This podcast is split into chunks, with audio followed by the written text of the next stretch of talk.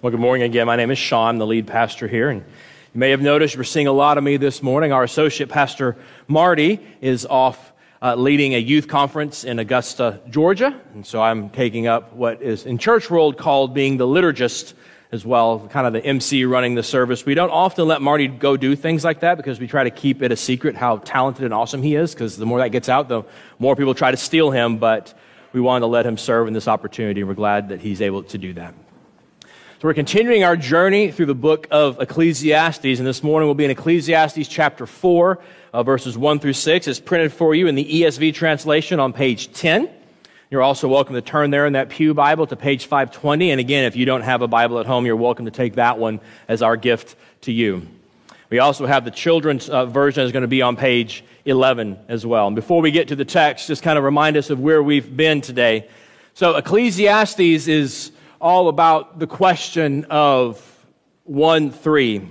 What do we gain from all our toil here?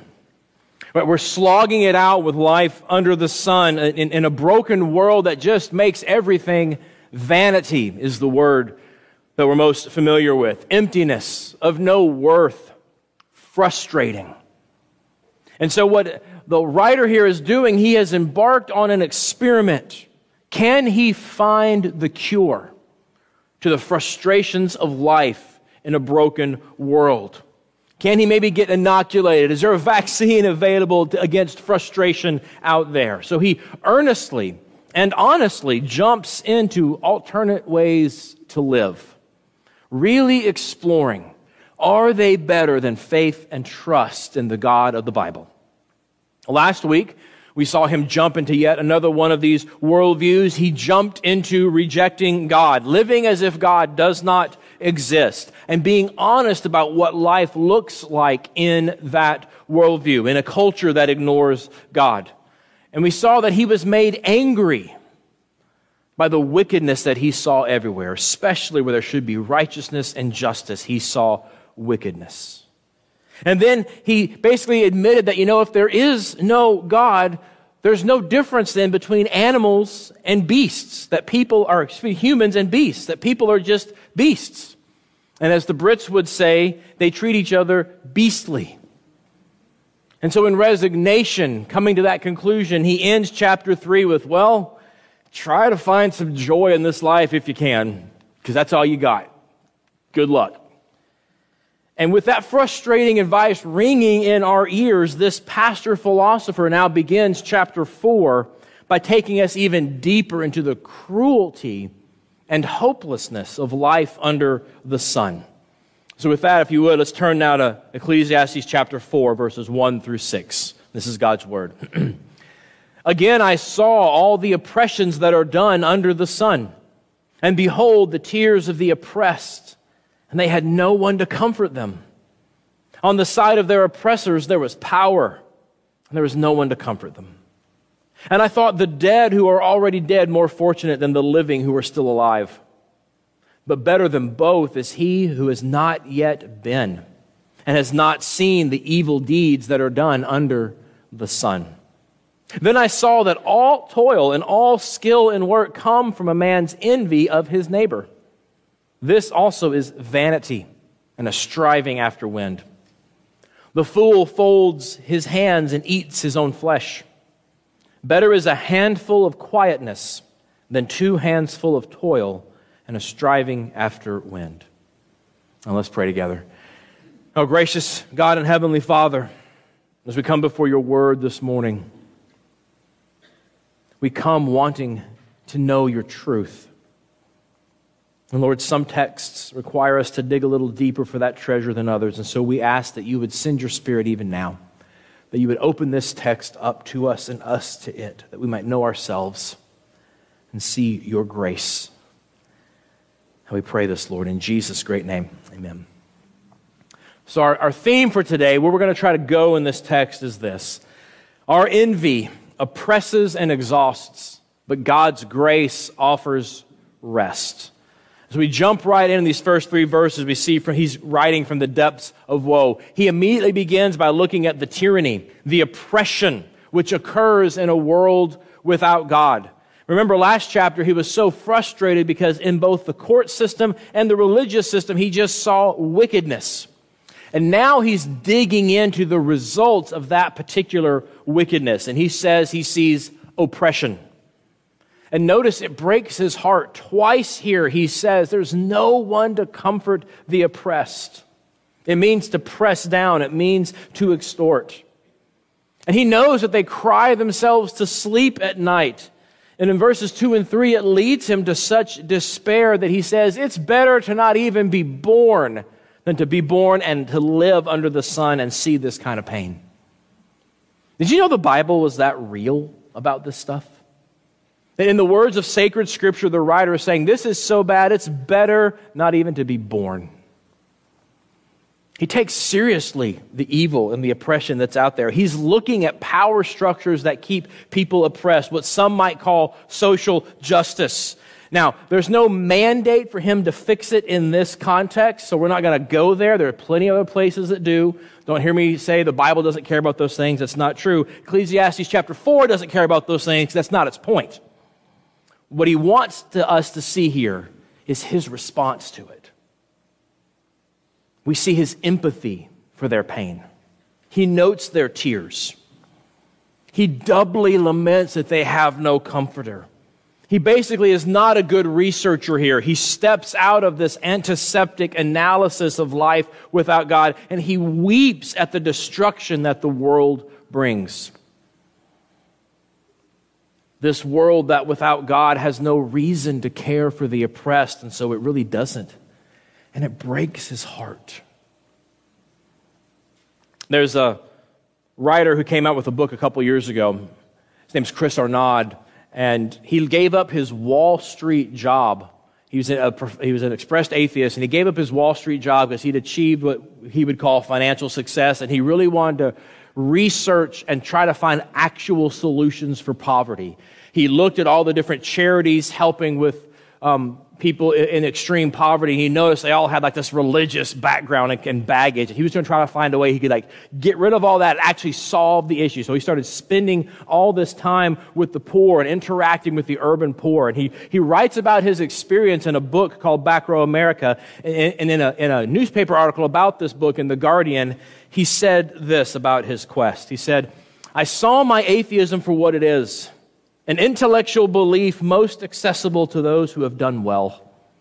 On the streets, the addicts have come to understand we are all sinners. Many successful people don't.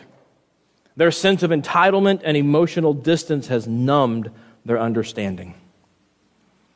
So here he is, he comes in and he, he admits he gave up his atheism. He's like, I, I have no answers unless I bring God into this equation on how I should even care for these people. And I lo- appreciate that intellectual honesty. It's what we see in this text. Our, our culture says, and we know it says, and we're glad it says this people ought not to be oppressed. People ought not to be made to suffer. But, and here's the problem that he gets at in this quote, is that the worldview of evolution, I'm not talking about the scientific aspects of it, but the worldview, the philosophy of life that that has become, can't tell us why oppression should not be. The mechanism of natural selection depends upon death, destruction, and oppression of the weak by the strong. The evolutionary worldview calls that perfectly natural. And so, as Solomon is trying to be accurate about a culture without God, not a straw man, not a caricature, he really is trying to be accurate. He, it breaks his heart over the material oppression he sees because he sees that that worldview is going to cause that and really doesn't want to solve it. But there's even a more profound oppression going on here. Remember, the overall context is from chapter 3, where his final prescription in, in hopelessness is kind of go, well, try to find joy and happiness in this life now, because that's all you've got.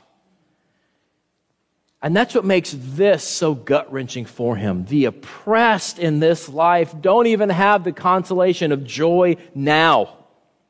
Their life stinks now, and it's going to stink beyond the grave, and it breaks his heart. See, this is a godly man looking upon an ungodly culture. He takes the time to really understand them. And when he does, he is broken for them. Oh, dear Christian in the room, I wonder is this how we feel about our neighbors who do not know Jesus? Our culture gives no hope beyond this life. Our neighbors are slogging it out with the frustrations under the sun every day. They feel helpless and they feel oppressed deep down. See, when we get to texts like this, it's time for us to have a gospel gut check. Because let's be candid with ourselves. Those of us in church world can often react to a godless culture under the sun by seeing them as adversaries, can't we? And I'm right there with you. I have to repent of that often.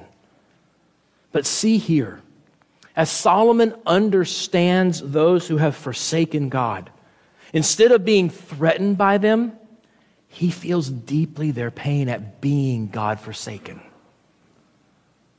See, suffering and oppression are real. A world under the sun oppresses everybody. But the fantastic news of the gospel is that when the world makes us want to cry like this, we can look and see that Jesus Christ came to earth to end suffering, to end oppression by suffering and being oppressed himself unto death. And then in his resurrection, he defeated suffering. He broke the back of oppression. Christianity does not always give you a reason that there's suffering and oppression, but in the gospel, we have profound resources to deal with suffering and oppression because we see that God Himself came down to become one of us and let Himself be oppressed and suffered. And He shows a way out of it. What does the world under the sun have available? Nothing really is the conclusion Solomon comes to, and that should lead God's people to tears. And so he gets behind this oppression now. He, like, he kind of analyzed it in verses 1 through 3. Now in verse 4, he wants to get behind it and see what's really going on here. Look with me at verse 4. He says, Then I saw that all toil and all skill in work come from a man's envy of his neighbor. See, since chapter one, this philosopher pastor has been looking at the issue of why do we work so hard under the sun? Why are people so driven, even in the midst of frustration? Why all the toil? And we finally get the answer. Because our covetous, envious hearts. We twist this nice sense of vocation into rivalry. We make it a quest for dominance. You know, envy is actually the temptation that in the Genesis narrative that the serpent used on Adam and Eve to bring about this cursed world under the sun. He convinces Adam and Eve to be jealous of God, to be envious. God doesn't want you to eat of that fruit. And what's he say? Because when you do, you'll be just like him. He's trying to withhold something from you. See, envy doesn't trust God. God isn't good. He's not generous as he has revealed himself in the Bible. No, envy whispers. He's stingy, unloving, withholding. And it leads us to feel poor little me. Envy creates a deep seated pride, and that envy makes us competitive and covetous to this very day. Here's how C.S. Lewis put it in Mere Christianity. He said this He said, Pride gets no pleasure out of having something only out of having more of it than the next man. See, it's not just that we want something, we want to have more than somebody else. We have to win, we have to be better than, we have to beat somebody. And you know we're wired this way, aren't we? The, un, under the sun, in a culture that says God's not in the equation, something has to be transcendental. There has to be some sort of ideal we strive toward that that tells us when we get there, we're worthy, we're successful, we're valuable. In our culture, since that's prosperity and achievement, that means deep down, we either envy people who are closer to that ideal than we are, or we desperately want to be the kind of people who are envied because it makes us feel valuable and safe. That's what Solomon's telling us here in verse 4 that envy, coveting, it's the fuel of all our toil. And we see this multiple times every day. We really do. You pull out your smartphone and you pull up Envy Book. I mean, sorry, Insta Envy. No, I'll, I'll get it right. Uh, Snap Envy, that's it, right? Or Envy Talk. There we go. Okay, I'll stop. I, I spent like five minutes coming up with that, so I really wanted to say that. Okay. but you know, we, we, what happens is we, we don't put the normal, mundane, boring stuff on there, right? Just use the bathroom. No one cares about that, right? We put the noteworthy, the notable, the, ex- the exclusive, the extraordinary. And so what happens is we see people out at these cool restaurants or on these nice vacations or weird trips, like, whoa. And before we even consciously think about it, like, must be nice to have that much free time. Sure wish I could afford a vacation like that, because that's internal. External, what do we do? Like, right? right? We all do that, I know. But it's not intentional. You realize that, right? Because we only put the neat and the noteworthy, what happens is we get this curated page that's only neat and noteworthy. So our whole life looks like it's only neat and noteworthy, which it's not. We know deep down it's not accurate, but our envious hearts jump all over that, don't they? And we get sad. And it takes away our joy because your life is better than mine. That's why social media makes you actually feel tired and sad after a while. It doesn't energize you and pick you up. Boys and girls here in the room, I really hope you're not yet on social media. That's not my call, but anyway, I hope you're not. But here's how we put this for you so you can relate. Look, let's look at your verse 4 on page 11. it says this says, I finally understand all the work and success, everything we do comes from jealousy of others. Okay, boys and girls, here's what happens. So you can understand what's happening. So, a bunch of little people are on the floor playing.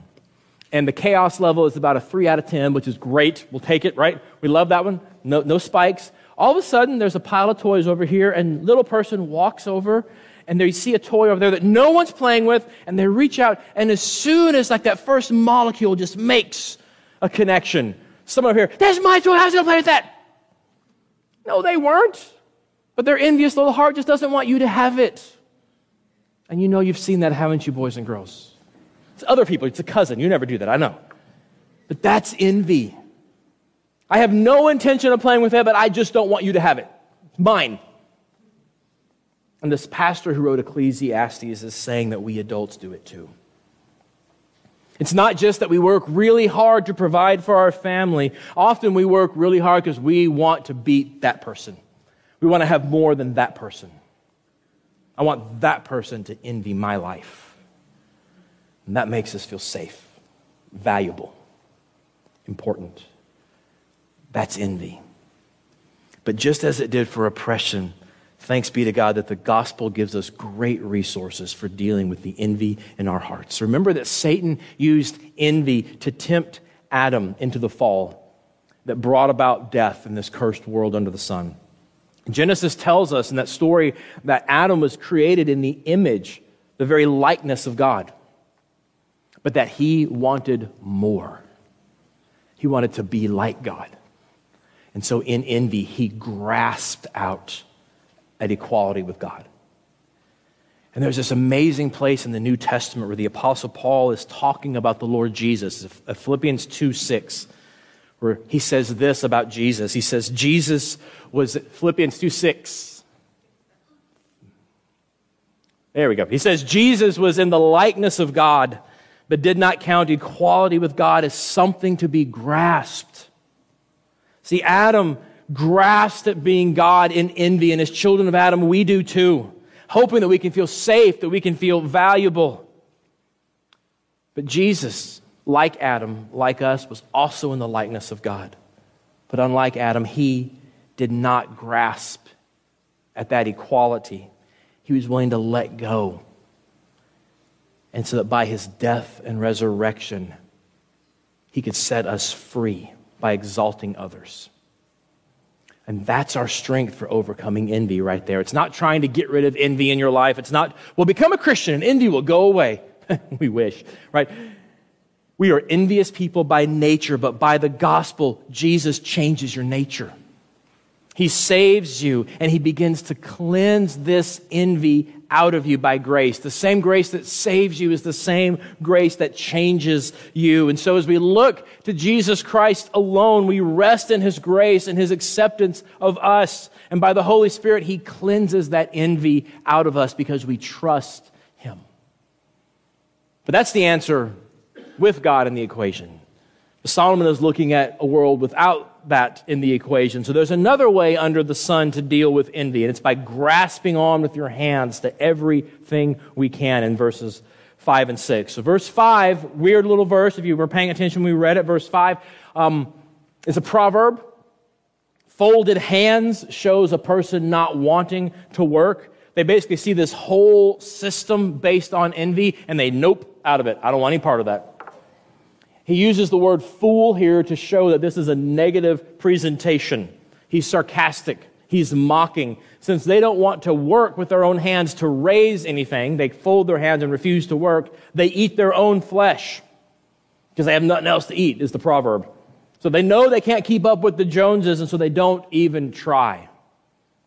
And then he says in verse 6, his conclusion Better is a handful of quietness than two hands full of toil and a striving after wind. See, under the sun, the envious person greedily grabs with both hands onto more and more toil so they can get more and more stuff, so they can be better than somebody else, and it doesn't fulfill them. But better, he says, is just a single handful of quietness. Do you like that word quietness? I've often wondered as I've studied this, why doesn't he use the word for peace? Wouldn't it make a lot more sense to say to get at peace? But I love how it's what we call in English, it's, it's an onomatopoeia. Remember that word? It means the word sounds like its definition. That's what's kind of going on here. Like, how does quietness make you feel? That's what he wants you to grab onto. That this person's work is full of joyous contentment. See, he's talking about the deepest needs of our hearts. That this, this ultimate and intimate thirst that we have to feel valuable, we can quiet that down by just trusting and just taking a handful of that.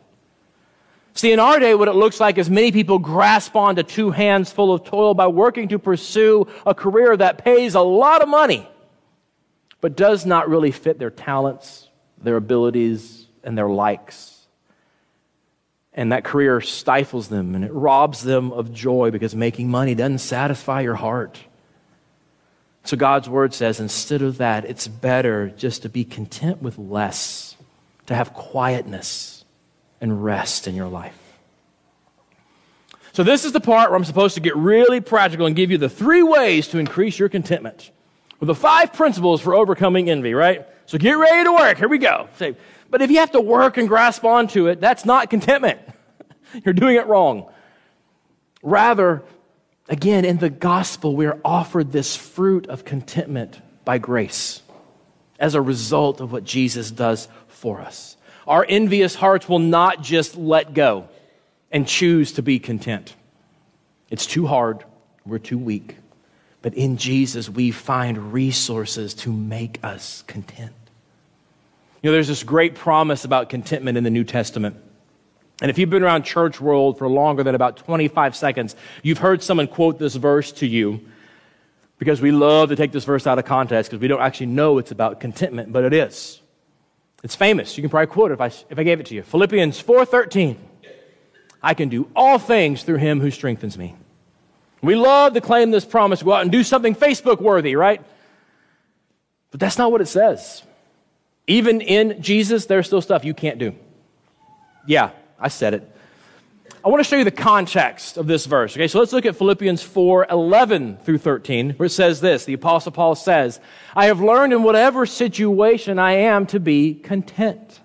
I know how to be brought low. I know how to abound. In any and every circumstance, I have learned the secret of facing plenty and hunger, abundance and need. I have strength in all things through him who empowers me. It's a literal translation of that last verse there. The rest of it's ESV. I have strength in all things through him who empowers me. Paul is talking about how hard it was for him to be content, but he found the secret. It wasn't in trying harder. It wasn't in getting more disciplined. It wasn't in finally getting serious about his Christian life, whatever that means.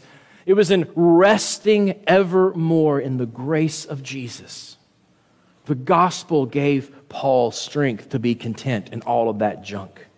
You see, in a cursed world under the sun, in a world that forgets God and lives as if He's really just not there, a world that creates an envious, competitive culture full of oppression and frustration, don't you want to just be content? You think your neighbors could use a big dose of contentment? Those of us who know Jesus, we have the answer. What people are striving so hard for is contentment, to be okay, to be at rest, to be able to just, in all the stuff of life, be like, oh, it's going to be okay. Oh, dear flock, rest in the gospel of Jesus, and you will have contentment. It's that simple. You'll find joy. You'll find peace. That's the promise of the gospel as shown in Ecclesiastes here. If you're here today and you don't know Jesus like that, all of this is available to you today. Forget everything you think you know about religion. Whatever you think Christianity is, forget about it. And look inside your envious heart and know that right now you can have quietness, peace, and contentment. Jesus offers that to you as a gift. You don't have to earn it. You don't have to clean up your life first. Just simply place your faith and trust in Jesus as the resurrected Lord. Do it now, and He will give you contentment.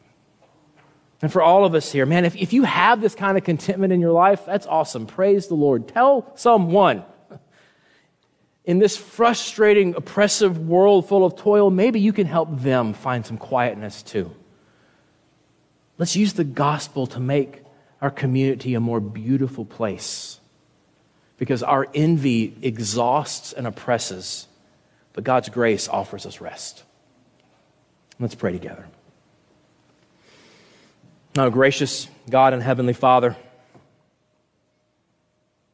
Lord, we thank you for times when your word really challenges us. Lord, we don't want to think about our envious hearts. Deep down, we kind of like them. So, Lord, we ask that you would change our likes, that we might want to have contentment and rest, quietness and joy. And Lord, we ask that you would show us yet again the beauty of Jesus to bring us all those things. Now we pray, Lord, that as Jesus Christ has been lifted up and shown to be crucified for sinners and raised for new life, that you would be true to your promise to draw all people to yourself. Even now, Lord, will you do your work of building your kingdom and causing many to confess and believe. And we ask this, Lord, in Jesus' great name. Amen.